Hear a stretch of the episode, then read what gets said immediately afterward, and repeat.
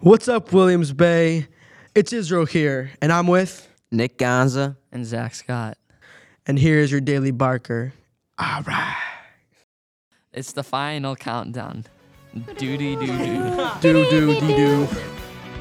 Last day before Thanksgiving. Hopefully you're ready to eat and ready to shop those deals come Friday. The boys JV2, JV, and varsity basketball teams are away today for their first official game of the season against Richmond.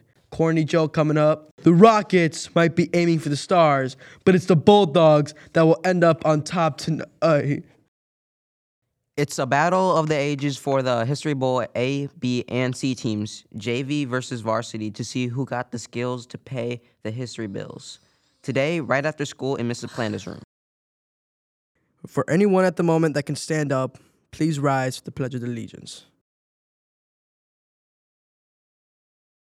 I pledge of allegiance to the flag of the United States of America and to the republic for which it stands, one nation, under God, indivisible, with liberty and justice for all.